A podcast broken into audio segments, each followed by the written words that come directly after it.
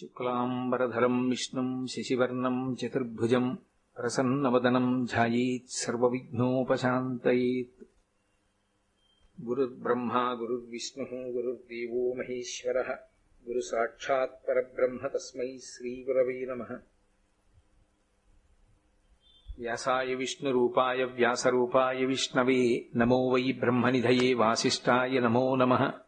కూజంతం రామ రామీతి మధురం మధురాక్షరం ఆరుహ్య కవితాశాఖాం వందే వాల్మీకికోకిలం శృతిస్మృతిపురాణానాम् ఆలయం కరుణాలయం నమామి భగవత్పాదశంకరం లోకశంకరం.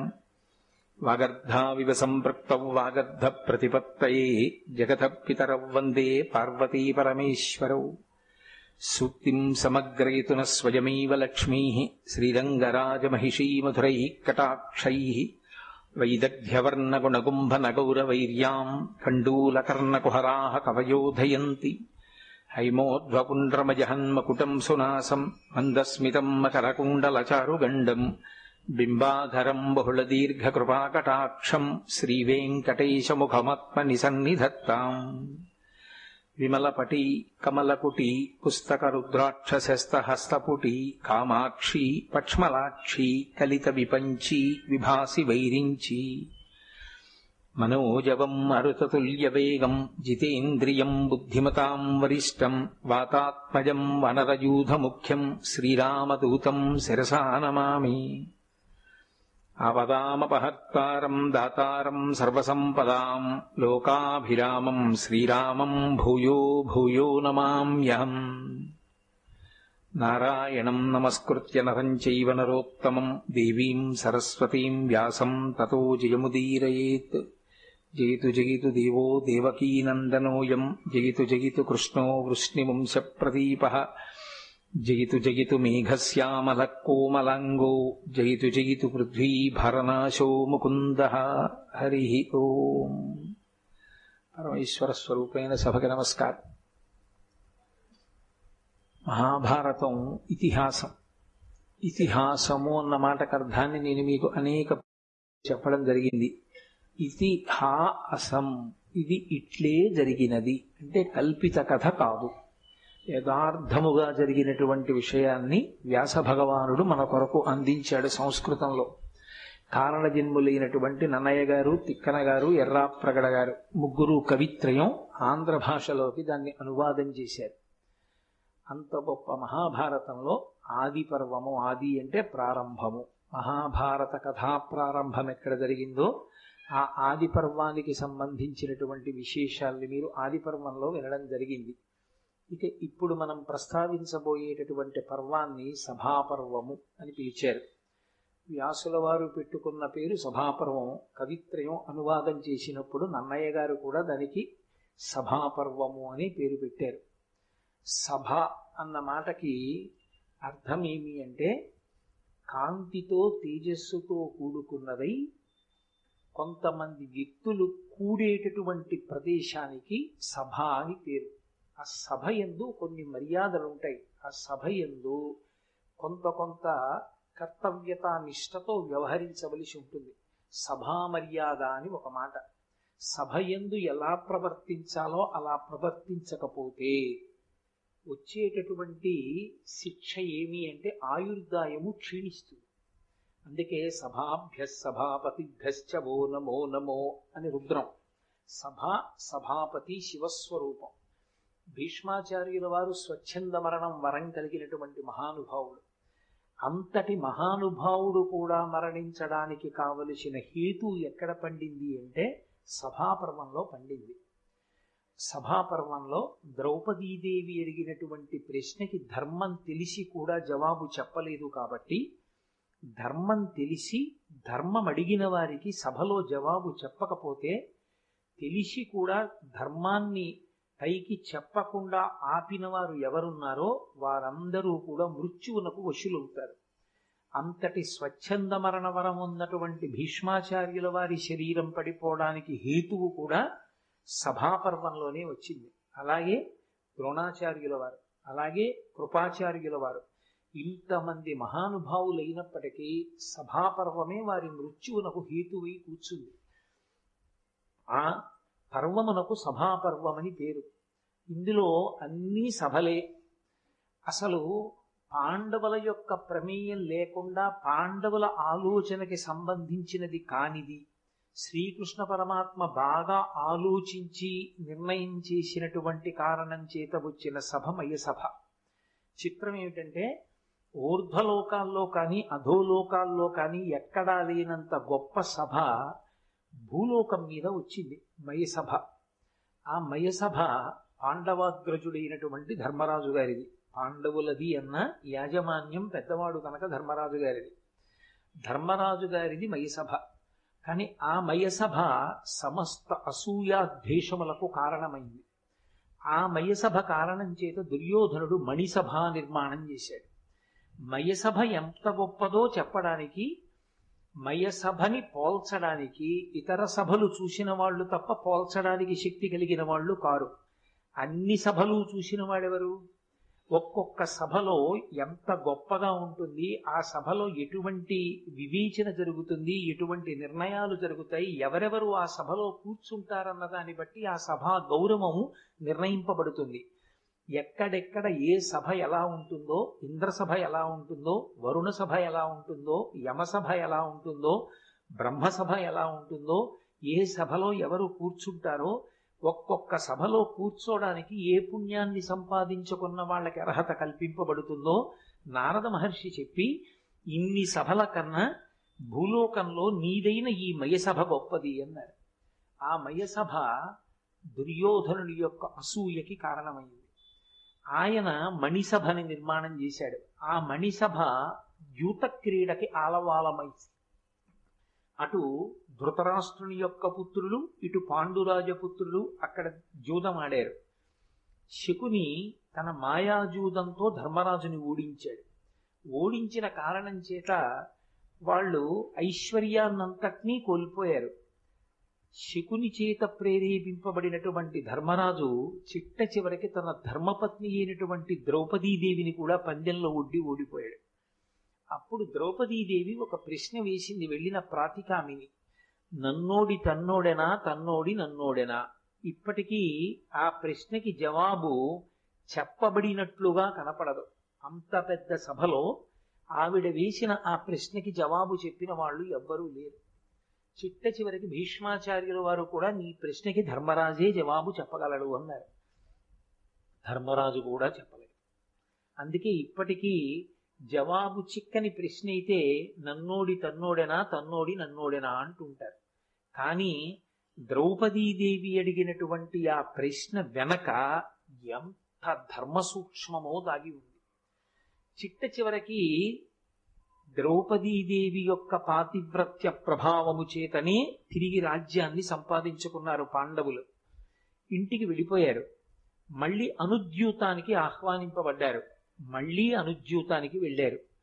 అక్కడ శకుని పందెం వేసేటటువంటి వాడు దుర్యోధనుడు పందెం ఒడ్డేటటువంటి వాడు. పన్నెండు సంవత్సరముల అరణ్యవాసము ఒక సంవత్సరం అజ్ఞాతవాసము. ఎవరు ఓడిపోతే వాళ్ళు. అంగీకరించి ధర్మరాజు మళ్ళీ జూదమాడాడు ఈసారి మళ్ళీ ఓడిపోయాడు. ఓడిపోయి అడవుల పాలై వెళ్ళిపోయాడు. అలా ధర్మం పక్షాన నిలబడినటువంటి పాండవులు ద్రౌపదీదేవితో కలిసి అరణ్యవాసానికి వెళ్ళిపోతున్నటువంటి ఘట్టం దగ్గర సభాపర్వం పూర్తయిపోయింది. నారచీరలు కట్టుకుని ధర్మమూర్తులైనటువంటి పాండవులు తన ధర్మపత్ని అయినటువంటి ద్రౌపదీదేవితో కలిసి అరణ్యవాసానికి బయలుదేరిపోయినటువంటి సంఘటన దగ్గర పూర్తయిపోయినటువంటి సభాపర్వం శుభప్రదంగా పూర్తయింది అని చెప్పడం సాధ్యపడే విషయమా? అంటే ధార్మిక చింతన చేసి చూసినప్పుడు ఖచ్చితంగా చాలా మంగళప్రదంగానే పూర్తయింది. ఎందుచేత అంటే భగవంతుని యొక్క అవతార ప్రయోజనము ధర్మమే. ఆ ధర్మం కాపాడబడాలి. పాండవులు అరణ్యవాస అజ్ఞాతవాసములకు బయలుదేరి విడితే తప్ప ధృతరాష్ట్రుని యొక్క సంతతి దుర్యోధని దుర్యోధనుని పనుపును నిలబడినటువంటి ఇతరమైనటువంటి క్రూరులు సంహరింపబడేటటువంటి అవకాశం కురుక్షేత్ర సంగ్రామం జరగదు. అందుకని ధర్మం నిలబడడానికి ప్రాతిపదిక ఏర్పడింది కాబట్టి శుభప్రదంగానే సభాపర్వం పూర్తయినట్టు లెక్క అన్నారు. ఇందులో ఎన్నో విశేషమైనటువంటి ధర్మ సూక్ష్మాలతో కూడుకున్నటువంటి పర్వం సభాపర్వం. ఒక చోట భీముడు ప్రతిజ్ఞ చేస్తాడు నేను దుర్యోధనుడి తొడలు విరగ్గొట్టి ఆయన తల తన్నుతాను అంటాడు. అలా అనొచ్చా? ఒక మీమాంస. ధర్మరాజు గారి యొక్క ధర్మపత్ని పాండవుల యొక్క ధర్మపత్ని అయినటువంటి ద్రౌపదీదేవిని సభలోకి ఈడ్చుకొచ్చి ఆమె వలువలు ఉడ్వడం ఎంత ప్రమాదకరమైనటువంటి స్థితికి వెళ్ళింది అలా ఏర్పడడానికి అసలు దుర్యోధనుడికి అటువంటి ఆలోచన రావడానికి ఆయన పక్కన చేరిన వాళ్ళెవరు? ఎవరు ఆ మాటలు మాట్లాడిన వాళ్ళు? అది సమాజానికి తన జీవితాన్ని తాను పండించుకోవడానికి ఒక వ్యక్తికి ఎంత గొప్ప సందేశాన్ని అంతర్లీనంగా ప్రతిపాదన చేస్తుంది?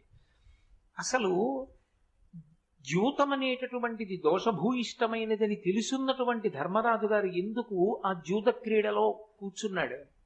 పందెం ఒడ్డుతున్నప్పుడు తాను ఓడిపోతున్నాను అని తెలిసినప్పుడు ఒక్కొక్కటి ఒక్కొక్కటి కోల్పోతున్నప్పుడు ఎక్కడో అక్కడ ఆగిపోకుండా తన భార్యని కూడా పణంగా పెట్టి ఓడిపోయే పర్యంతము ద్యూత క్రీడ ఎందుకు కొనసాగించాడు? మాయాజూతంలో గెలవడం శకుని యొక్క గొప్పతనం అయితే అది మాయాజూతమని తెలిసి ధర్మరాజు ఎందుకు పాల్గొన్నట్టు. అప్పుడు ధర్మరాజు గారు ధర్మం పక్షాన నిలబడ్డాడు అని చెప్పడానికి కారణం ఎక్కడి నుంచి దొరుకుతుంది? అలాగే పోని ఒకసారి ఓడిపోయినటువంటి వాడు రెండవసారి అనుద్యూతానికి మళ్ళీ పిలిస్తే ఎందుకు బయలుదేరి వెళ్ళాలి? ఇది ధర్మరాజు బలహీనత అని చెప్పవలసి ఉంటుందా? లేదా ధర్మరాజు ధర్మం కోసమే నిలబడ్డాడు అని అన్వయం చెయ్యడానికి తగినటువంటి కారణములు దొరుకుతాయా? ఇన్ని రకములైనటువంటి ధర్మ సూక్ష్మముల యొక్క పరిశీలన పరిశీలనముతో కూడుకున్నటువంటి పర్వము సభాపర్వము. అందుకే సభాపర్వం మనిషి ఎందు ధర్మాధర్మ వివక్షని బాగా ఏర్పాటు చేస్తుంది. అంత పరమోత్కృష్టమైనటువంటి సభాపర్వాన్ని వ్యాస భగవానుడు సంస్కృతంలో అందిస్తే మనకి నన్నయ్య గారు తెలుగు భాషకే గౌరవాన్ని తీసుకొచ్చి అత్యద్భుతమైన రీతిలో దానిని ఆంధ్రీకరించారు. ఈ సభాపర్వ ప్రారంభం చేస్తూ అక్కడ ధర్మరాజు గారితో కూడి ఉన్నాడు అర్జునుడు. ధర్మరాజుతో కూడి ఉన్నటువంటి అర్జునుడు వారితో ఉన్నటువంటి కృష్ణ భగవానుడు. ముగ్గురు కూర్చుని ఉన్నారు ముగ్గురు కూర్చుని ఉండగా అక్కడికి మయుడనబడేటటువంటి దానవ శిల్పి వచ్చాడు. ఆయన తనకి అర్జునుడు చేసినటువంటి ఒక ఉపకారాన్ని జ్ఞాపకం చేస్తున్నాడు. అర్జునుడి వంక చూసి అన్నాడు ఘనముగ ప్రాణము రక్షించిన ఉపకారికి ప్రియంబు చేయుదునన నేర్తునే. అయినను నీకు ప్రియం బనగా చేయంగ ఇష్టమైనది నాకు. ఎంత అందమైనటువంటి రీతిలో ఆవిష్కరించారో చూడండి ధర్మాన్ని. ఒకనకొకప్పుడు మయుడికి అర్జునుడు ఒక మహోపకారం చేశాడు. ఏమిటా మహోపకారం? మీరు ఆదిపర్వంలో విన్నారు. ఖాండవ వనాన్ని దహించారు కృష్ణార్జునులు ఇద్దరు అగ్నిహోత్రుడికి వచ్చినటువంటి అజీర్ణ వ్యాధి పోవడానికి ఖాండవ వనాన్ని దహనం చేశారు. ఆ ఖాండవవన దహన సమయమునందు తక్షకుని యొక్క ఇంట్లో ఉన్నాడు ఈ మయుడు. ఈయన ఆ అగ్నిహోత్రంలో చిక్కుకుని ఎటు వెళ్ళాలో తెలియక తల్లడిల్లిపోతున్న సమయంలో కృష్ణ భగవానుడు ఆ ఇంటి దగ్గరికి వచ్చి తన సుదర్శన చక్ర ధారల చేత ఆయన కుట్టుక కత్తిరించడానికి సిద్ధపడ్డాడు. మయుడు జీవితేచ్ఛ చేత బ్రతకాలనేటటువంటి కోరికతో కృష్ణుడు ఎక్కడ తనని చంపేస్తాడో అనేటటువంటి భయంతో సుక్షత్రియుడైనటువంటి అర్జునుడి యొక్క పొంతన చేరాడు. ఆయన వెనక దాక్కుని అర్జునుణ్ణి ప్రార్థన చేశాడు. ఎలాగైనా నువ్వు నన్ను కాపాడవలసింది అని సుక్షత్రియుడైనటువంటి అర్జునుడికి ఒక నియమం ఉంది. ఎవరైనా సరే యుద్ధంలో శరణాగతి చేస్తే వాళ్ళని రక్షిస్తాడు ఆయన. అది క్షాత్ర ధర్మం. కాబట్టి ఇప్పుడు తనని ఆశ్రయించినటువంటి మయుణ్ణి రక్షించాలి. అర్జునుడు రక్షించాడు. అర్జునుడు రక్షించిన కారణం చేత మయుడు ప్రాణాలతో బయటపడ్డాడు. మయుడు దానవ శిల్పి ఆయనకి అత్యద్భుతంగా శిల్పాలని నిర్మాణం చెయ్యగలిగినటువంటి చాతుర్యము వెన్నతో పెట్టిన విద్య. ఆయన కశ్యప ప్రజాపతికి ధనువు ఎందు జన్మించాడు. అందుచేత దానవుడు. ఆయన హేమ అనబడేటటువంటి ఒక అప్సరసని వివాహం ఆడాడు. దేవత లోకానికి కారణం చేత ఆ అప్సరసని భూలోకానికి పంపించారు. ఆమెని వివాహం చేసుకున్నటువంటి మయునికి ముగ్గురు సంతానం జన్మించారు. దుందుభి మాయావి మండోదరి. ఆ మండోదరిని వెంట పెట్టుకుని తాను అరణ్య మార్గంలో వెడుతున్నప్పుడే దశగ్రీవుడైనటువంటి రావణాసురుడు ఆ మండోదరిని చూచి ఈమెను నేను వివాహం చేసుకుంటాను అని కోరితే మయుడు మండోదరిని రావణాసురుడికి ధర్మపత్నిగా ఇచ్చాడు. అప్పుడు రావణునికి పట్టమహిషి అయింది మండోదరి. అటువంటి మయుడు గొప్ప దానవ శిల్పి ఆయన తన శిల్పకళా చాతుర్యంతో ఎంత అద్భుతమైన విషయాన్నైనా సరే నిర్మించగలిగినటువంటి సమర్థత కలిగినటువంటి వాడు. ఆయన అర్జునుడి దగ్గరికి వచ్చి ఒక విన్నపం చేశాడు. ధనముగ ప్రాణము రక్షించిన ఉపకారికి ప్రియంబు చేయుదునన నేర్తునే. మనకి ఆర్షధర్మం ఒక మాట. కృతీచ ప్రతికర్తవ్యం యశధర్మ సనాతన. సనాతన ధర్మంలో అన్నిటికన్నా ప్రాణప్రదమైన విషయం ఏది అంటే ఉపకారికి తిరిగి ఉపకారం చెయ్యడం. ఉపకారికి తిరిగి ప్రత్యుపకారం చెయ్యడంలో ఎప్పుడూ వైక్లభ్యమును పొందరాదు. అసలు సాధారణంగా పరోపకారము వ్రతముగా జీవించగలిగినటువంటి వాడై ఉండాలి పురుషుడు. అథవా తనకి ఉపకారం చేసిన వారికి ప్రత్యుపకారం చేసేటప్పుడు మీనమేషాలు లెక్కించకూడదు. తప్పకుండా ప్రత్యుపకారం చెయ్యడానికి సిద్ధపడాలి.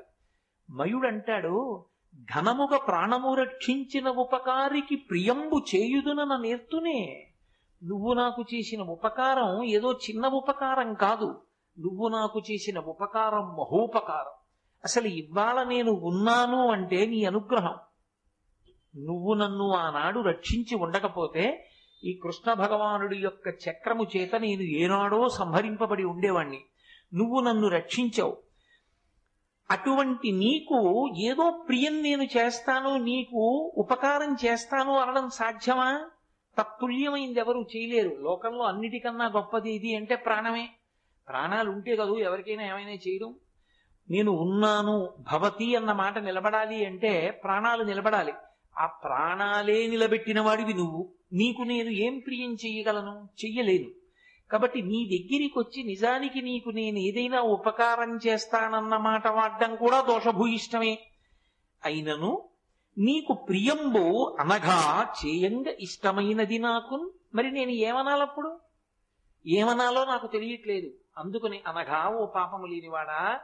నీతో నేను ఒక్క మాట మనవి చేస్తున్నాను. నీకు ఏదైనా ప్రియం చెయ్యాలని నాకు అనిపిస్తోంది. కాబట్టి నేను ఆ ప్రియం చేస్తానన్నాడు. ఇక్కడ మీరు ఒక్క విషయాన్ని గమనించాలి. ఎవరో ఏదో ఉపకారం చేస్తారన్న కోరికతో అర్జునుడు రక్షించలేదు. అర్జునుడు తన ధర్మాన్ని తాను నిర్వర్తించాడు. క్షాత్రధర్మాన్ని నిలబెట్టుకున్నాడు. సనాతన ధర్మం అసలు ప్రధానంగా దేని మీద నిలబడుతుంది అంటే చాతుర్వర్ణ వ్యవస్థ మీద నిలబడుతుంది. వేదమంతా కూడా చాతుర్వర్ణ వ్యవస్థని ఆధారం చేసుకుని ధర్మ నిర్ణయం చేసింది. కాబట్టి సుక్షత్రియుడైనటువంటి అర్జునుడు శరణాగతి చేసినటువంటి వాడు ఎంత గొప్ప శత్రువైనా సరే రక్షించి తీరాలి. ఆయన తన ధర్మాన్ని తాను నిలబెట్టుకోవడానికి రక్షించాడు తప్ప ప్రత్యుపకారము కోరి చేసినవాడు కాదు. అది పాపబుద్ధి. అనగా నువ్వు పాపము లేనివాడివి. నువ్వు అలా నన్ను రక్షించలేదు. నన్ను రక్షిస్తే నీకేదో నీ చేసి పెడతానన్న కోరిక నీకేం లేదు. అయినా నీకు ప్రత్యుపకారం చెయ్యకుండా ఉండలేక చేస్తానని నేను- అని నేను అంటున్నాను. కాబట్టి నువ్వు ఏదైనా ఉపకారాన్ని కోరు ఏమడుగుతావో అడుగు నేను చేస్తాను అన్నాడు. అర్జునుడు ఒక్క క్షణం ఆగాడు. ఆయన ఏమీ కోరలేదు. నువ్వు నాకు ఇది చేసి పెట్టు అని అనలేదు. వచ్చినటువంటి వాడు వచ్చినటువంటి వాని యొక్క ఆర్తిని బట్టి అడగవలసి ఉంటుంది. తప్ప ఏదో వచ్చినటువంటి వాడి యొక్క సమర్థతని ఆర్తిని దృష్టిలో పెట్టుకోకుండా చాలా చిన్న విషయాన్ని మీరు అడిగారనుకోండి అది అవతల వారికి అవమానంగా ఉంటుంది. మళ్ళీ రెండో మాట రెట్టించాలి. అదేంటంటే బొత్తిగా అంత అన్యాయంగా అడిగారు? అలా కాదు. మీరు నా సమర్థతని దృష్టిలో పెట్టుకుని అడగండి అనాలి. అప్పుడు యువతల వారికి అహంకారం ఆపాదింపబడుతుంది. అందుకని అర్జునుడిది కోరుకున్నది కాదు. ఈ ప్రత్యుపకారం ఆయన ఏం కోరుకోలేదు. కాబట్టి ఆయన కృష్ణ భగవానుడి వంక చూశాడు. ఇది జీవితంలో ఉండవలసినటువంటి లక్షణం. అది కష్టం కానివ్వండి సుఖం కానివ్వండి కలిసొచ్చింది కానివ్వండి పోయింది కానివ్వండి ఏ క్షణంలోనైనా సరే భగవంతుని యొక్క స్మరణము మరుగున పర పడకూడదు. అసలు యథార్థమనకు ఒక మనిషి చనిపోయాడు అన్న మాట ఎప్పుడు అంటే ఏ ఒక్క రోజు భగవంతుని యొక్క స్మరణము లేదు. భగవంతుడు విస్మరణమునకు గురి అయిపోయాడు. ఆయన జ్ఞాపకానికి రాలేదు. ఆ రోజు వాడు మరణించినట్టు. భగవంతుడు సర్వకాలముల ఎందు జ్ఞాపకంలో ఉండాలి. అది కలిసి వచ్చిందా కలిసి రాలేదా అన్నది కాదు. నాకు ఏది యోగ్యమో దాన్ని పరమేశ్వరుడు నిర్ణయం చేస్తాడనేటటువంటి బుద్ధి ఉన్ననాడు పొంగుకి కుంగుకి తా ఉండదు. నేను ఇప్పుడు భారతం చెప్తే అభ్యున్నతిని పొందుతున్నా పొందుతానని భగవానుడు నిర్ణయం చేశాడు. అందుకు నువ్వురే భారతం చెప్పరా అన్నాడు. నేనా భారతం చెప్పేవాడిని. నీ చెప్పగలనా భారతం? అనుకున్నాను అనుకోండి నాకేం ఇబ్బంది ఉండదు. నేను భారతం చెప్పానని కానీ నేను భారతం చెప్తున్నానని కానీ భారతం చెప్పడానికి నాది సంకల్పం అని కానీ నేను అనుకుంటే అందులో వచ్చేటటువంటి వైక్లభ్యానికి ఉద్ధాన పతనాలకి మళ్ళీ నేనే బాధపడవలసి ఉంటుంది నేను పరమేశ్వరుడి చేతి ఉపకరణంగా నిలబడిపోయినంత కాలం నాకేం పొంగు కొంగుకు అవకాశం ఉండదు. హాయిగా మనస్సు ప్రశాంతంగా ఉంటుంది. అర్జునుడు కృష్ణుడి వంక తిరిగాడు. తిరిగి అన్నాడు ఏదైనా ఒక అపూర్వమైన విషయాన్ని ఈ మయుడి దగ్గర మనం పుచ్చుకోవలసింది ఏది ఉంటుందో మీరు ఆలోచన చేసి నిర్ణయం చెయ్యండి. అన్నాడు అది అపూర్వమైనదై ఉండాలి. ఎందుకని? ఆయన యొక్క శిల్పకళా చాతుర్యం అటువంటిది ఆయన అటువంటి నిర్మాణములు చెయ్యగలడు. కాబట్టి అటువంటి నిర్మాణం ఏదైనా చేసి ఇమ్మనండి. ఇక్కడ మీరు ఒక్క విషయం జాగ్రత్తగా గమనించాలి. అసలు మయుడికి ప్రాణభిక్ష పెట్టిన వారెవరు? అర్జునుడు. ప్రాణభిక్ష పెట్టినటువంటి వాడు అర్జునుడైతే ఆ అర్జునుణ్ణి ఏదైనా కోరుకోమని అడిగితే తాను కోరుకోకుండా కృష్ణుడికి అప్పజెప్పాడు. తనకి ఏది ఉంటే బాగుంటుందో అది మయుణ్ణి అడగమని. ఇప్పుడు మయుణ్ణి అడిగినప్పుడు కృష్ణుడు ఏది అడగాలి? అర్జునుడికి ఏది ఉపయుక్తమో అది అడగాలి. ప్రత్యుపకార బుద్ధి అంటే. కానీ లోకంలో ధర్మం అని ఒక మాట ఉంది కదూ. నేను మా అబ్బాయి మా ఇంట్లో ఉన్నాం అనుకోండి. మా ఇంటికి వచ్చి మా అబ్బాయి పేరు మీద మీరు శుభలేఖ ఇచ్చారనుకోండి నా పెద్దరికం ఏమైపోయినట్టు? నా పేరు మీద కదూ శుభలేఖ ఇవ్వాలి? నా కొడుకుతోనే మీకు పరిచయం ఉన్నా నా కొడుకుకే మీరు స్నేహితులైనా మీరిచ్చిన శుభలేఖ మాత్రం నా పేరు మీద ఉండాలి. అది నాకు గౌరవం కాదు నా కొడుక్కి గౌరవం. వాడు ఆ శుభలేఖని తాను తీసేసుకున్నాడు అనుకోండి అది నాకు అగౌరవం ఏం లేదు. నా గౌరవము నా అగౌరవము నా యొక్క సంస్కృతి చేత నిర్ణయింపబడతాయి నా శీలం చేత నిర్ణయింపబడతాయి. నా కొడుకు గౌరవం పోతుంది తండ్రి పేరు వ్రాయబడని శుభలేఖ తాను పుచ్చుకున్నాడు. అది మర్యాద కాదు. పుచ్చుకుని కలం తీసి సున్నా చుట్టి మా నాన్నగారి పేరు వ్రాయండి అని ఇచ్చాడు అనుకోండి వాడి గౌరవం నిలబడింది. కృష్ణుడు అర్జునుడి కోసం కోరాలా? ధర్మరాజు గారి కోసం కోరాలా? పాండవుల ఐదుగురు ఒక చేతి ఐదు వేళ్ళు. వాళ్ళ ఐకమత్యత అటువంటిది వాళ్ళు ఎప్పుడు విడివిడిగా ఏమీ కోరుకోలేదు. రాజ్యం అంతటికి ధర్మరాజు ప్రభువు. ధర్మరాజు గారి కీర్తి వైభవం ప్రకాశించేది కోరుకుంటే అర్జునుడు సంతోషిస్తాడు తప్ప ధర్మరాజుకి కానిది అర్జునునకైనది అని కృష్ణుడు అడిగాడు అనుకోండి అది ధర్మానికి నిలబడుతుందా? నిలబడదు. ఇలా తల తిప్పి చూసి అడగమన్నప్పుడు అడిగేయడం కాదు అడగడంలో ధర్మం పాటించడం గొప్ప. అడుగడుగున ధర్మమే నిలబెడుతుంది. అందుకే శ్రీరామాయణము భారతము భాగవతము ఈ మూడు కూడా మన జాతికి ప్రాణప్రదములు. ఈ మూడిటిని బాగా చదువుకుంటుంటే ఈ మూడిటిని జ్ఞాపకం తెచ్చుకుంటుంటే ఈ మూడిటిని వింటూ ఉంటే ధర్మము మనసులో స్మరణకొస్తూ ఉంటుంది. ధర్మము ఎంతగా స్మరణకొస్తే మీరు బాగా జ్ఞాపకం పెట్టుకోండి నేను చెప్తున్న మాట. భగవంతుని చేతి పనిముట్టుగా మీరు ఇమిడిపోతారు. ఎక్కడ ధర్మం ఉన్నదో ఆ వస్తువునే ఆయన పనిముట్టుగా స్వీకరించి వ్యవస్థని దిద్దుకుంటాడు. ఈశ్వరుడు ధర్మాన్ని నిలబెట్టడం అంటే ఎవరు ధర్మాత్ములయ్యున్నారో వారిని ఆదరిస్తాడు. వాళ్ళనే తన చేతి పనిముట్టుగా తీసుకుంటాడు. తీసుకుని వాళ్ళని ఆదర్శంగా పెట్టి సమాజాన్నంతటినీ సంస్కరిస్తాడు. భగవంతుడి చేతి పనిముట్టుగా మారడం భగవంతుని యొక్క అనుగ్రహానికి పాత్రులు కావడం కన్నా రక్షణ వేరొకటి ఉంటుంది ఆ లోకంలో? ఇంకేం ఉండదు. కాబట్టి ధర్మమే రక్షణ. ధర్మాన్ని విడిచిపెట్టుకోవడము అంటే భగవంతుడికి దూరం అయిపోవడం భగవంతుడికి దూరం అయిపోవడము అంటే అన్ని రక్షణలకి దూరం అయిపోవడం ధర్మాన్ని పట్టుకోవడము అంటే భగవంతుని చేతి పనిముట్టుగా నిలబడడం. భగవంతుని అనుగ్రహం చేత సర్వకాలములయందు సర్వ దేశములయందు రక్షింపబడుతుండడం. ధర్మమే ప్రమాణము.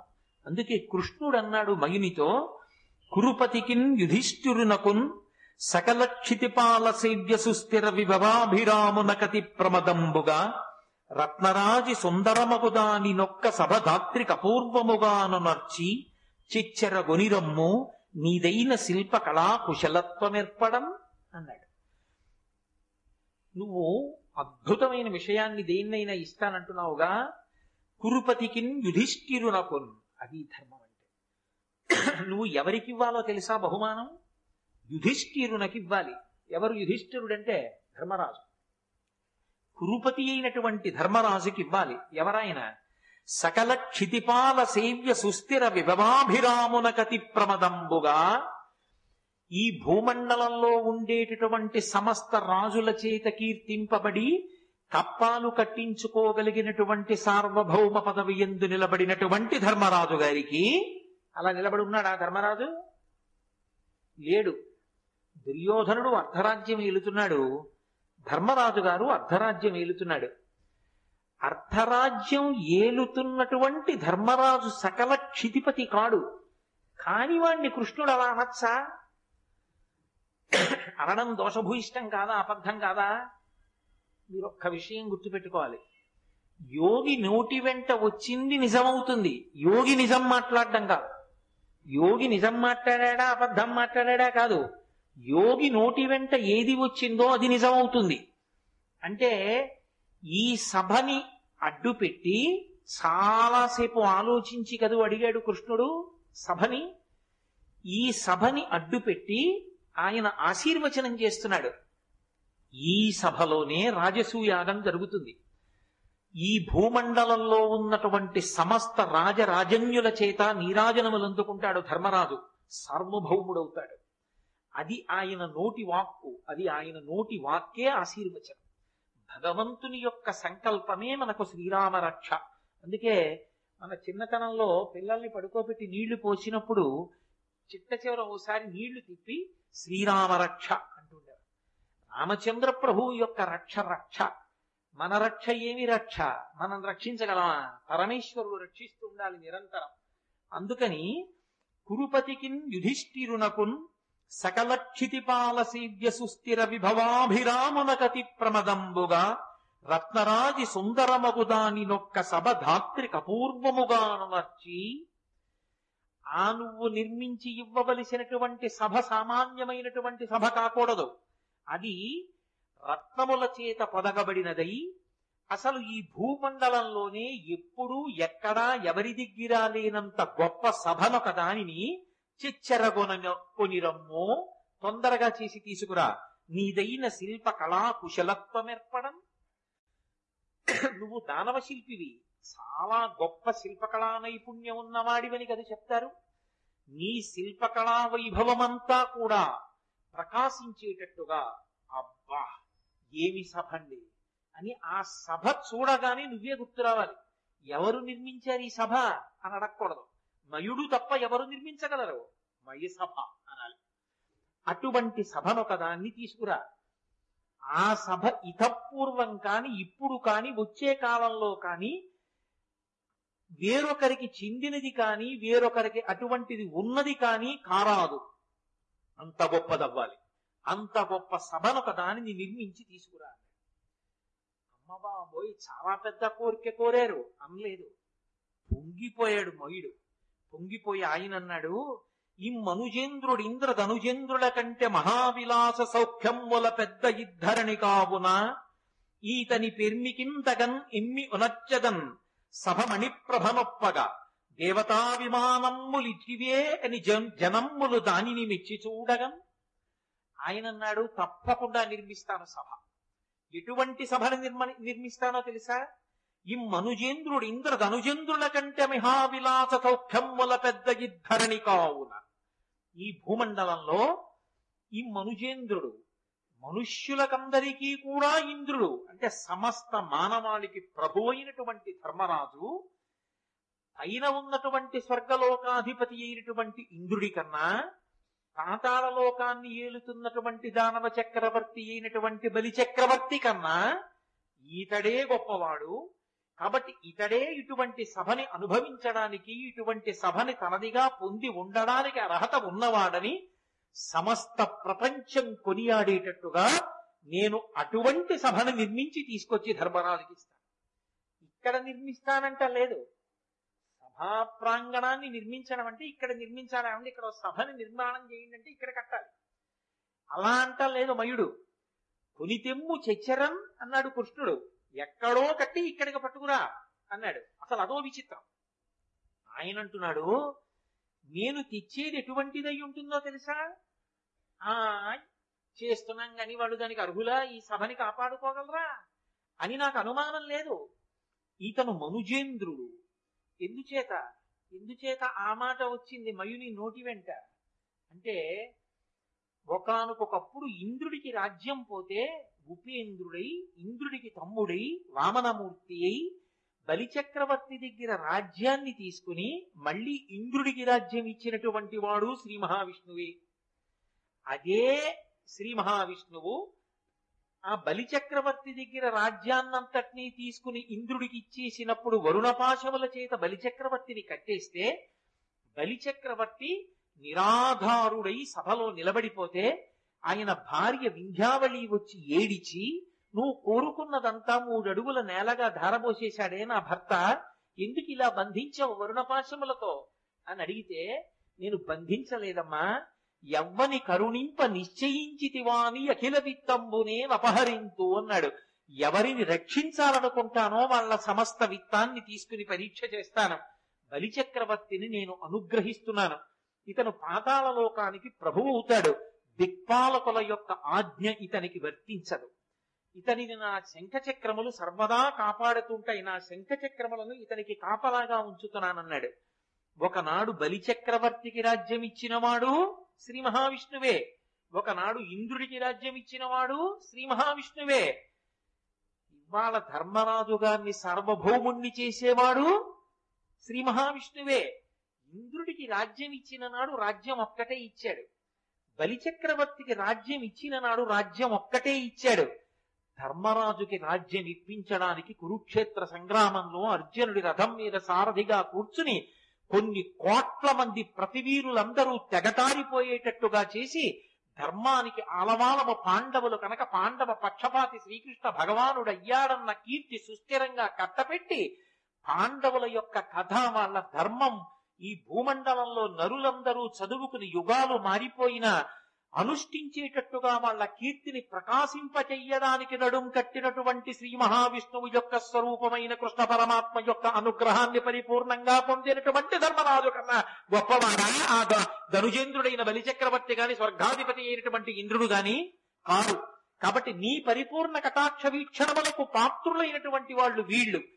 కృష్ణుని యొక్క అనుగ్రహము ఎంత ప్రకాశవంతంగా ఎంత ప్రస్ఫుటంగా ఎంత పరిపూర్ణంగా పాండవుల ఎందు ప్రసరించిందో మయుని యొక్క బుద్ధికి ఎక్కడో ఒక్క చోట తళుక్కున తోచి తోచక తోచింది ఈశ్వరానుగ్రహంగా. అందుచేత నోటి వెంట ఆ మాట వచ్చేసింది.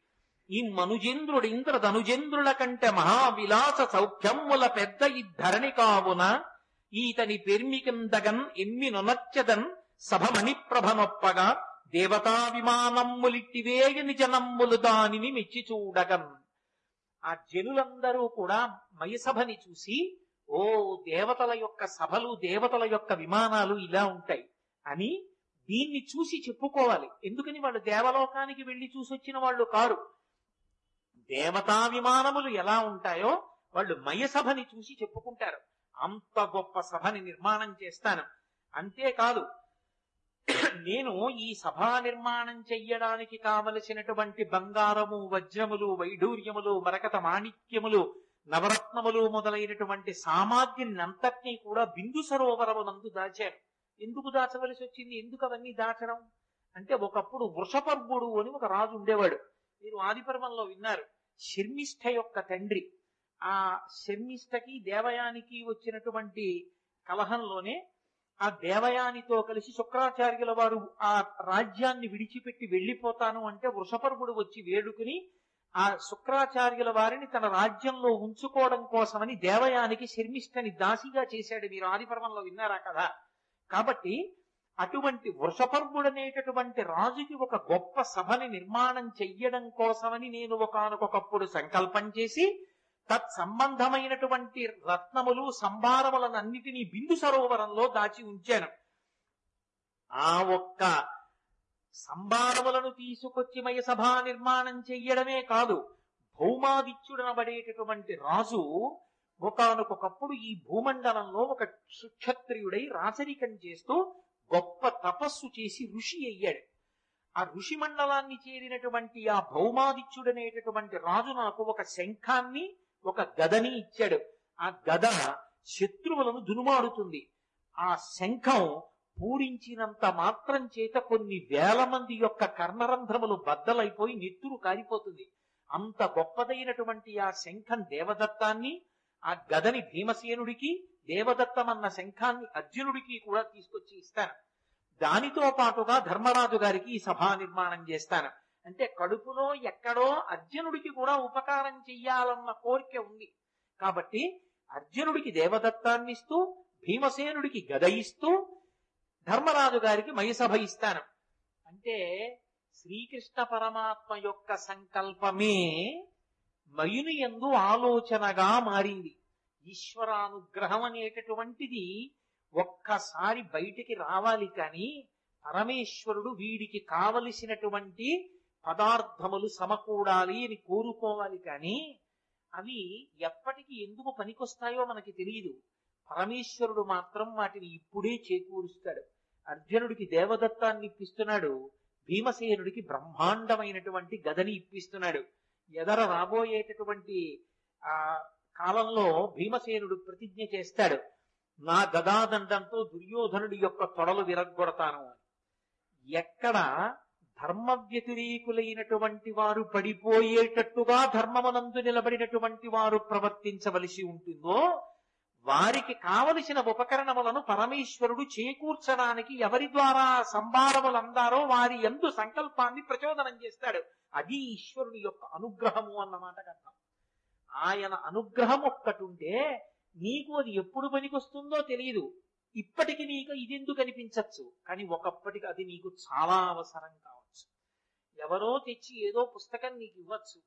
ఎందుకు నాకు ఇప్పుడు ఈ పుస్తకం అని ఓ చోట పెట్టచ్చు.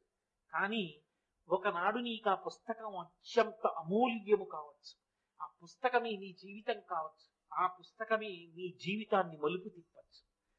నీ జీవితం ఒకప్పుడు మలుపు తిరగడానికి కావలసినటువంటి పుస్తకాన్ని పరమాత్మ నీకు ఎప్పుడు అందించాలో అప్పుడు ఎవరి చేత సంకల్పం చేయించాలో వాళ్ళ చేత చేయించి తెచ్చి నీకు ఇప్పిస్తాడు.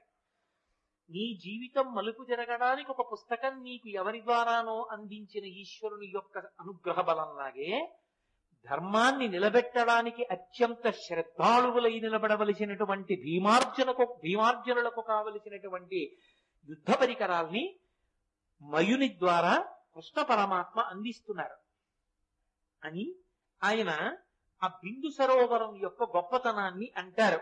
ఆ బిందు సరోవరంలోనే ఒకప్పుడు భగీరథుడు గంగావతరణం చేయించాడు. పరమశివుడు ఆ బిందు సరోవరం దగ్గరే నడుం మీద రెండు చేతులు వేసుకు నిలబడితే గంగమ్మ ఆకాశం నుంచి ఆయన యొక్క శిరస్సుకి తాకి కింద పడింది. భవంగపతి తంతోజం పవిత్రమితి పస్పృశు అని పరమశివుని శరీరానికి తాకి కింద పడింది కాబట్టి గంగ పతితపావని అయి అంత పరమ ప్రఖ్యాతి వహించింది. అక్కడే సృష్టి కాలమనందు తరువాతి కాలమనందు బ్రహ్మగారు పరమశివుడు ఇతర దేవతాగణములన్నీ కూడా అనేకమైనటువంటి యజ్ఞ యాగాది క్రతువులన్నిటినీ కూడా చేశారు. అలాగే అక్కడే అనేకమైనటువంటి దేవతల యొక్క శాలలు నిర్మింపబడి ఉంటాయి. అంత పరమ పవిత్రమైన ప్రదేశము కనుక ఇంత పవిత్రమైనటువంటి సామాగ్రిని అక్కడ దాచి ఉంచాను. కాబట్టి నేను ఇప్పుడు అక్కడికి వెళ్ళి అక్కడ సభని నిర్మాణం చేస్తాను. నిర్మాణం అక్కడ చేస్తాను. సభని ఇక్కడికి తీసుకొస్తాను. నిర్మాణం అయిపోయిన సభ ఇక్కడికి వస్తుంది. సామాగ్రి తెచ్చి ఇక్కడ సభ కట్టడం కాదు. కాబట్టి నేను బయలుదేరుతాను. ఈ సంకల్పాన్ని చేసి మయునికి తన యొక్క హృదయాన్ని ఆవిష్కరించి కాబోవు కాలంలో రాబోవు కాలంలో ఏది జరగాలో భూత భవిష్యత్ వర్తమాన కాలములు పరిపూర్ణముగా తెలిసున్నటువంటి పరమేశ్వరుడు కనుక కృష్ణ భగవానుడు ఏమీ తెలియని వాళ్ళ ద్వారకా నగరానికి వెళ్ళిపోయాడు. సభా నిర్మాణానికి పూనుకున్నటువంటి మయుడు హిమాలయ పర్వతాలకి చేరుకుని కైలాస పర్వతానికి ఉత్తరాన మైనాక పర్వతం ఉంటే ఆ మైనాక పర్వతానికి ఉన్నటువంటి హిరణ్య శృంగానికి చేరుకున్నాడు బంగారు శిఖరానికి. చేరుకుని అక్కడ ఉన్నటువంటి బిందు సరోవర ప్రాంతానికి చేరి సభా నిర్మాణం ప్రారంభం చేస్తూ పూజ చేశాడు. ఇది ఆర్షధర్మం అంటే. భారతము ఇతిహాసము భారతము పంచమ వేదము. ఎప్పుడు ఎక్కడ మనం ఏం చెయ్యాలో ఎలా చెయ్యాలో మనకి సమస్తాన్ని నేర్పుతుంది. ఏదైనా ఒక కట్టడాన్ని నిర్మాణం చేస్తున్నారు అంటే ఆ కట్టడానికి ఒక ప్రయోజనం ఉంటుంది.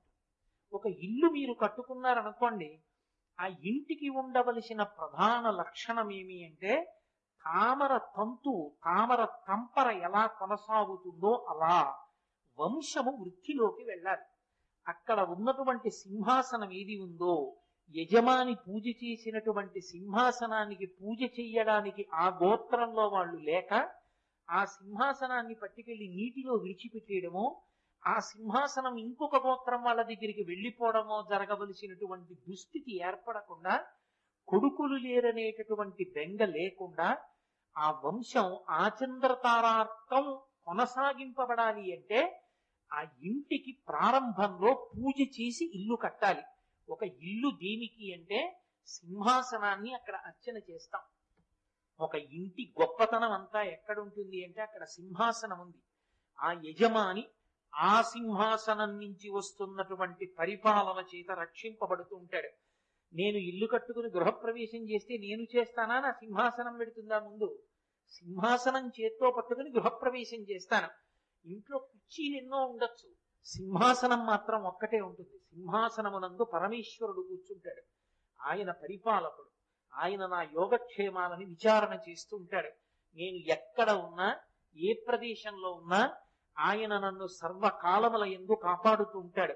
ఆ సింహాసనము చేత నేను పరిపాలింపబడుతూ ఉంటాను. దేశంలో ఎక్కడో పౌరులున్నా రాజధాని ఎందున్నటువంటి సింహాసనం మీద కూర్చున్నటువంటి ప్రభువు చేత వాళ్ళు ఎలా పరిపాలింపబడుతూ ఉంటారో ఇంట్లో ఉన్నటువంటి సింహాసనం చేత మనం పరిపాలింపబడుతుంటాం ఒక గృహస్థుకి ఉండే కోరిక ఉంటుంది ఒక గృహస్థు కోరికనే ప్రధానమైన కోరిక ఏది అంటే వంశం వర్ధిల్లాలి. ధర్మ ప్రజాపత్యర్థం వివాహం చేసుకునేటప్పుడు సంకల్పం ధార్మికమైన సంతానము కలగాలి అని చేసుకుంటారు. గృహస్థాశ్రమము అంటే ధర్మపత్తితో కలసి తానున్న చోటు. దానికి ప్రధానమైన ప్రయోజనం ఏది అంటే సంతాన భాగ్యం. విశేషించి వంశాభివృద్ధి పుత్ర సంతానం కలగాలి. ఆ పుత్ర సంతానం కలగడానికి సింహాసనాన్ని అర్చన చే అర్చన చేయబడేటటువంటి ఒక ఇల్లు కట్టే ముందు ఆ ఇల్లు నాతో కాదు నేను తండ్రినై సంతోషించాలి నేను తాతనై సంతోషించాలి. ఈశ్వరుడు అనుగ్రహిస్తే ముత్తాతని కావచ్చు.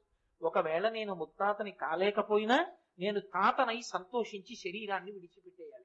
తప్ప తాత కాకుండా విడిచిపెట్టకూడదు. పుత్రం పౌత్రం సమాసాధ్య వానప్రస్థాశ్రమేమ సేత్. దీర్ఘాయుర్దాయం అంటే మనవణ్ణి చూడాలి. కాబట్టి నేను చెప్పట్లేదు. వ్యాస భగవానుడంతటి వాడు చెప్పాడు. వ్యాసుడి కన్నా చెప్పగలిగిన వాడు వ్యాసుడి కన్నా చెప్పగలిగిన వాడన్నవాడు ఇక లోకంలో లేడుగా? చెప్తే వ్యాసుడే చెప్పాలి. వ్యాసోచ్ఛిష్టం జగత్ సర్వం. ఈ వ్యాసుని యొక్క ఉచ్ఛిష్టము ఈ ప్రపంచంలో ఉన్న వాంగ్మయం అంతా కాబట్టి అటువంటి వ్యాస భగవానుడు చెప్పాడు ఇల్లు కడుతున్నావు. నీ వంశము ఆచంద్రతారార్కం నిలబడాలి. నీ కొడుకు వాడు మనవల్ని చూడాలి. నీ మనవడు వాడు మనవల్ని ముని మనవల్ని చూడాలి.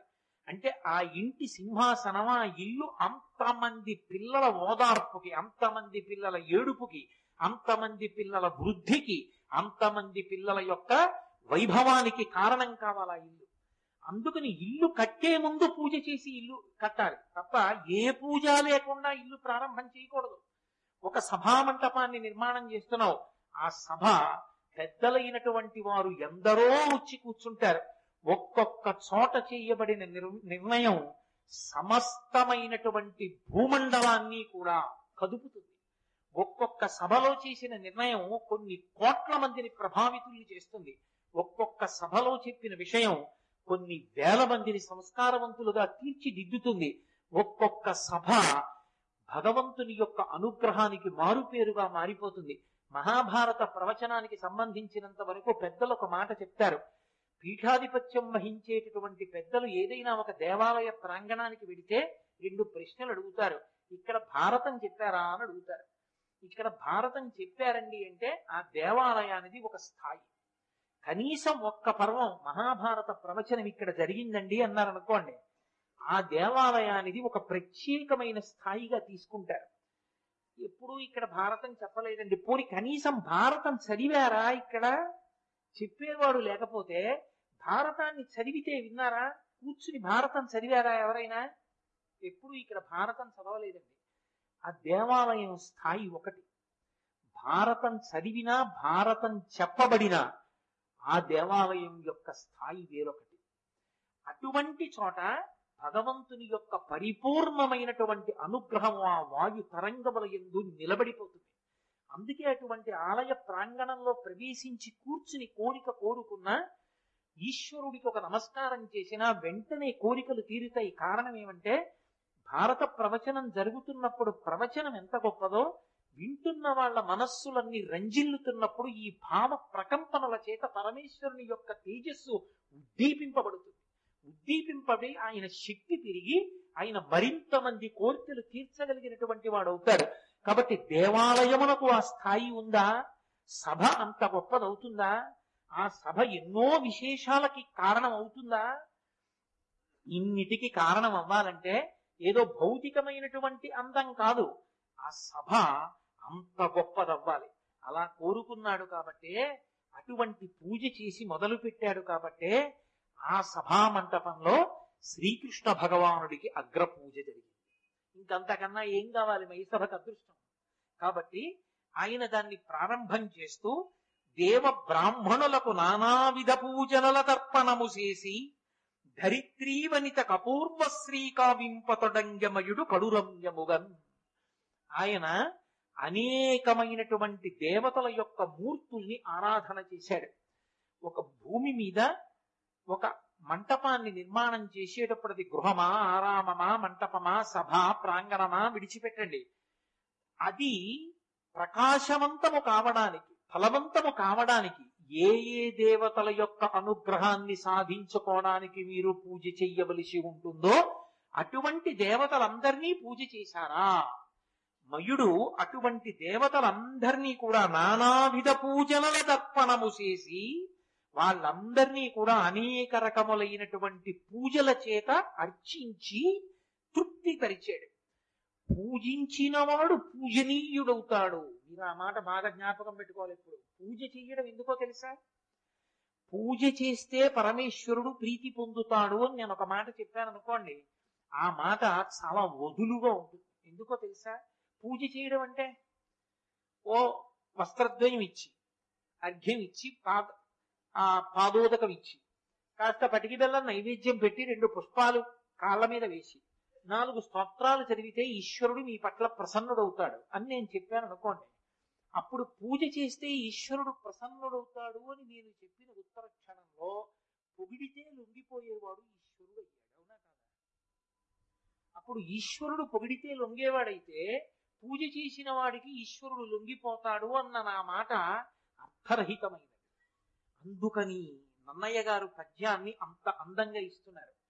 పూజ చేసిన వాడు పూజనీయుడవుతాడు. ఎందుచేత పూజనీయుడవుతాడు? అంటే పూజ పరమేశ్వరుడు పొంగిపోవాలని కాదు చేస్తున్నది. ఈశ్వర నా ఎందు ఏ తేజస్సును చూసి లోకమంతా నన్ను గౌరవిస్తోందో ఏ తేజస్సుని చూసి లోకమంతా నాకు నమస్కారం చేస్తోందో ఆ తేజస్సు సహజముగా నాది కాదు. నా ఉపాధిలో నువ్వు ఆ తేజస్సుని ప్రకాశింపచేశావు ప్రకాశింపచేసిన వాడివి నువ్వు. ఆ ప్రకాశింపచేసిన తేజస్సు నిలబెట్టుకోవడానికి కావలసినటువంటి అర్హత నా ఎందు నిలబెట్టు. ఆ అర్హత పోతే నువ్వు తీసేస్తావు ఆ తేజస్సు. ఆ అర్హత నా ఎందుంచు అని ప్రార్థన చెయ్యడం పూజ. ఎవరు అలా అడిగారో వాడు అర్హతని నిలబెట్టుకుంటానని కోరుకుంటున్నాడు కనుక ఈశ్వరుడు అనుగ్రహాన్ని ద్విగుణీకృతం చేస్తాడు. వాడు పూజనీయుడవుతాడు నువ్వు పూజ దేనికి అంటే నువ్వు పూజనీయుడవు కావడానికి. అంతేకాని పూజ చేయడం ఎందుకు అంటే పరమేశ్వరుడు నువ్వు పూజ చేస్తే ప్రీతి చాలా ప్రీతి పొందేస్తాడని అనుకోకూడదు. అప్పుడు అసలు ఆ ఆలోచనలోనే ఒక దోషం ఉంటుంది. ఎందుకు పూజ చేస్తున్నావు అంటే పూజ చేసి పూజనీయుడు అవుతావు. మీకు నేను ఒక ఉదాహరణ చెప్పాలంటే నాకెవరో ఒకరు ఉపకారం చేశారు. ఎందుకండి మీరు అంత ఉపకారం చేశారు ఆయనకి? అని అడిగారు అనుకోండి ఏం చెప్పమంటారు? ఒకనకొకప్పుడు మహానుభావుడు నాకు ఎంత ఉపకారం చేశారో తెలుసా? నేను చాలా ముఖ్యమైన వివాహానికి వెళ్ళాలి. దానికి వెళ్ళకపోతే నా మర్యాద పోతుంది. నేనా రాత్రంతా మంచులో జనరల్ కంపార్ట్మెంట్లో కూర్చోలేను. ఆరోగ్యం అనుమతించదు. మహానుభావుడు ఎవరో తనకి తెలిసిన వాళ్ళతోటి తత్కాల్లో ఓ టికెట్ తెచ్చిపెట్టారు. నేను లైన్లో నించోలేదు ఏమీ లేదు. ఆయన పుణ్యం అని మర్యాద నిలబడింది నాది. ఆయనకి చేయకపోతే ఎలా అండి? ప్రత్యుపకారం అన్నాను అనుకోండి నేను మీతో. మీరేమనుకుంటారు నా గురించి?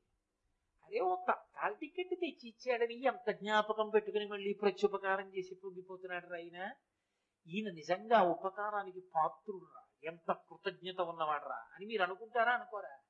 అంటే ఇప్పుడు నేను అవతల వారిని పూజించి చులకనయ్యానా? అవతల వారిని పూజించి నేను పూజనీయుడనయ్యానా? లౌకికంగా ఒక చిన్న ఉపకారం చేతనే నేను పూజనీయుణ్ణైతే పరమేశ్వర పూజ చేత ఎంత పూజనీయుణ్ణవుతాను? పూజనీయత కీర్తి పొందుట అంటే సద్గుణములతో ధర్మమునందు నిలబడుట. ధర్మమునందు నిలబడితే ఈశ్వరానుగ్రహములకు పాత్రుడవుట ఇంకేం కావాలంతకన్నా అందుకని తాను నిర్మాణం చెయ్యాలనుకున్నటువంటి సభ ఓ పదివేల మంది కాపలాదారులతో లోపల రత్నాలున్నాయి వజ్రాలున్నాయి ఎవరెడతారో అని చెప్పి ఎవ్వరూ వెళ్ళకుండా లోపలికెళ్ళి లోపలికెళ్ళేటప్పుడు ఒళ్ళంతా కడిగి లోపలికెళ్ళి బిక్కు బిక్కుమంటూ చూసొచ్చేది కాకూడదు. అది ఒక అద్భుతానికి కారణం కావాలి. సాక్షాత్ పరమేశ్వరుడైనటువంటి శ్రీకృష్ణ భగవానుని అగ్రపూజకి కారణమైంది. కురుక్షేత్ర యుద్ధ యుద్ధానికి బీజం అక్కడే పడింది మైసభలో దుర్యోధనుడి తుట్రుపాటు అదిగో అంతటి అపూర్వ తేజస్సు కలగాలి అంటే మన ప్రజ్ఞ చేత నడవదు. మనం గోడగట్టగలమేమో రత్నాలు తాపడం చేయగలమేమో దాని చిరస్థాయి దాని కీర్తి ఎక్కడ నుంచి వచ్చింది అంటే నీవు చేసిన పూజ నుండి వచ్చింది అందుకేనేమో మయుడు చేసిన పూజే కారణమేమో మహాభారతంలో మయసభ ఒక్కటి ఏకపాత్ర అభినయనమై ఏకంగా మిగిలినవన్నీ కూడా అలా చేయరు. దుర్యోధనుడు మయసభలో ఏకపాత్రను అభినయించుట. అది ఒక పెద్ద విశేషమై కూర్చుంది అంతే లోకంలో. బహుశా మయుడు చేసిన పూజేనేమో. కాబట్టి భారతాన్ని కేవలం జరిగిన కథగా వినకండి. అది కాదు వ్యాస హృదయం. వ్యాస హృదయం ఎప్పటికీ ధర్మాన్ని లోకానికి అందించడం. ఒకటి నిర్మాణం చేసే ముందు తత్సంబంధమైన దేవతా పూజ చెయ్యాలి. కాబట్టి ఆయన దేవ బ్రాహ్మణులకు బ్రాహ్మణులను పూజ చేశాడు. ఎందుకని? వాళ్ళు వేదం చదువుకున్నారు. వాళ్ళు చదువుకోని నాడు వాళ్ళు చెప్పడానికి సిద్ధంగా లేని నాడు ధర్మము లోకమనందు నిలబడదు. కాబట్టి వారిని పూజించాలి. అందుకని బ్రాహ్మణ పూజ చేశాడు.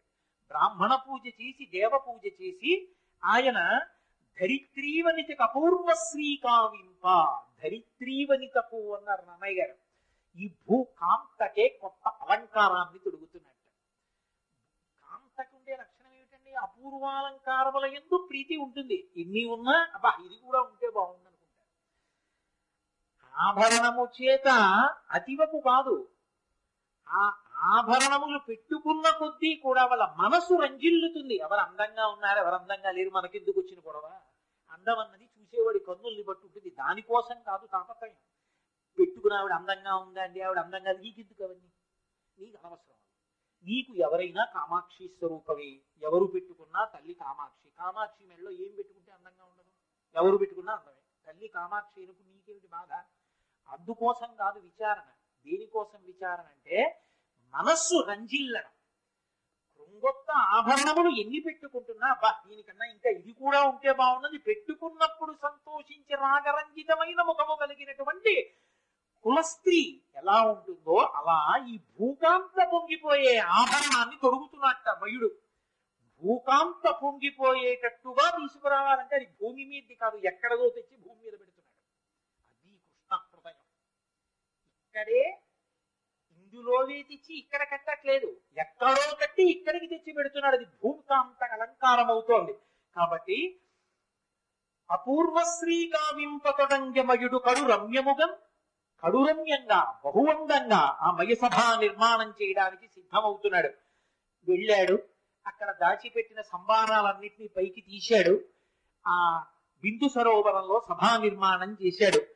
విమలం మణిమయములకు దూలములం కంబముల గోడలను వేదులను కుట్టిమములు చుట్టిన ప్రాకారములను కరమొప్పుచుండ రచయించే సభం. ఆయన ఎంత గొప్ప సభా నిర్మాణం చేశాడంటే విమల మణిమయములకు దూలములం మణులతో కూడినటువంటి పెద్ద పెద్ద దూలాల్ని నిర్మాణం చేశాడు. అవన్నీ మణులతో ఉంటాయి కాబట్టి వాటి కాంతులు అన్ని వైపుకి పడుతుంటాయి. లోపల ఇంకా తాత్కాలికమైనటువంటి దీపాలు అక్కర్లేదు. ఆ మణుల యొక్క కాంతులు ప్రసరిస్తుంటాయి అన్ని వేపులకి. దానితో పాటు కంబములను బంగారు స్తంభములను నిర్మించి దానికి రకరకములైనటువంటి మణులను మాణిక్యములను తాపడం చేశాడు. గోడలను వేదులను వేదులంటే అరుగులు. అరుగులు కట్టకపోతే అసలు అందమే లేదు. అసలు అరుగే అందం. అందుకే మా చిన్నప్పుడు ఏదో మూడో క్లాస్లోనే ఎప్పుడో ఉండేది. అరుగులన్నిటిలో నువ్వు ఈ అరుగు మేలు పండితులు కూర్చుండు మా అరుగు మేలు అని. ఓ అరుగు ఒకటి ఉంటే అర్థం బద్దం లేని కబుర్లు చెప్పుకునేవాళ్ళు కాదు. చక్కగా ఏ రామాయణం గురించో భారతం గురించో భాగవతం గురించో చెప్పుకునే వాళ్ళు ఇద్దరో ముగ్గురో అక్కడ చేరి మాట్లాడుకుంటే ఆ యజమానికి అభ్యున్నతి ఆ ఇంటికి అభ్యున్నతి. అది విందామనుకున్న వాళ్ళందరూ వచ్చి చుట్టూ కూర్చుంటారు. వాళ్ళకి ఒక మంచి మంచినీళ్ళు ఇచ్చినా పుణ్యం పురుషార్థం అంటే ఎవరికైనా ఇవ్వాలి. భారతం విన్న వాళ్ళకే వినాలని ధర్మం కాదు. ఎవరికైనా ఇవ్వచ్చు. కానీ భాగవతులకు ఇవ్వడం మరింత సంతోషం కాదు. అది నా ఉద్దేశం కాబట్టి అటువంటి వేదులను కుట్టిమముల చుట్టిన ప్రాకారములను రాతితో కూడుకున్నటువంటి గోడల్ని ప్రాకారములను సభ చుట్టూ నిర్మాణం చేశాడు. కరమొప్పు చుండ రచయించే సభను చాలా అద్భుతమైనటువంటి రీతిలో ఆ మయసభనంతటినీ కూడా నిర్మాణం చేశాడు. ఈ మయసభ నిర్మాణంలో ఉండేటటువంటి విచిత్రం ఏమిటి అంటే నన్నయ్య గారు ఒక సీస పద్యంలో చాలా అద్భుతమైన రీతిలో ఆవిష్కరించారు. చిత్రం ఏమిటంటే అంత గొప్పదా అండి అంత గొప్పదా అండి అబ్బా మయసభ ఇంత చెప్తున్నారు అది ఎలా ఉంటుందో ఎలా కట్టాడో ఎలా కట్టాడో అన్నప్పుడు ఒక్కసారి తినిపించలేదు నన్నయ్య గారు. కొంచెం కొంచెం కొంచెం కొంచెం తినిపించారు. ఇక్కడ కొంత చెప్పారు. దుర్యోధనుడు మైసభలో విహారం చేస్తున్నప్పుడు కొంత కొంత చెప్పారు. అప్పుడు ఎక్కడ ఆ సందర్భాన్ని బట్టి మయసభా సౌందర్యాన్ని మనం అనుభవించడానికి బాగా అవకాశం దొరుకుతుందో అలా మనకి ఆయన వర్ణించి చూపించారు.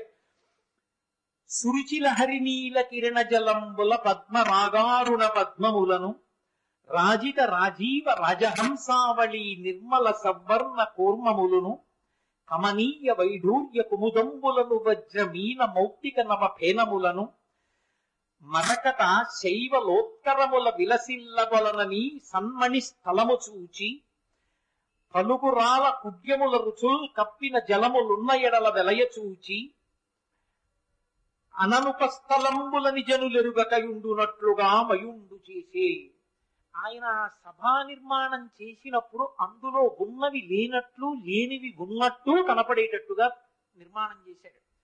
ఎలా నిర్మాణం చేశాడు అని అనుమానం వస్తుందేమోనని నన్నయ్య గారు చెప్తున్నారు.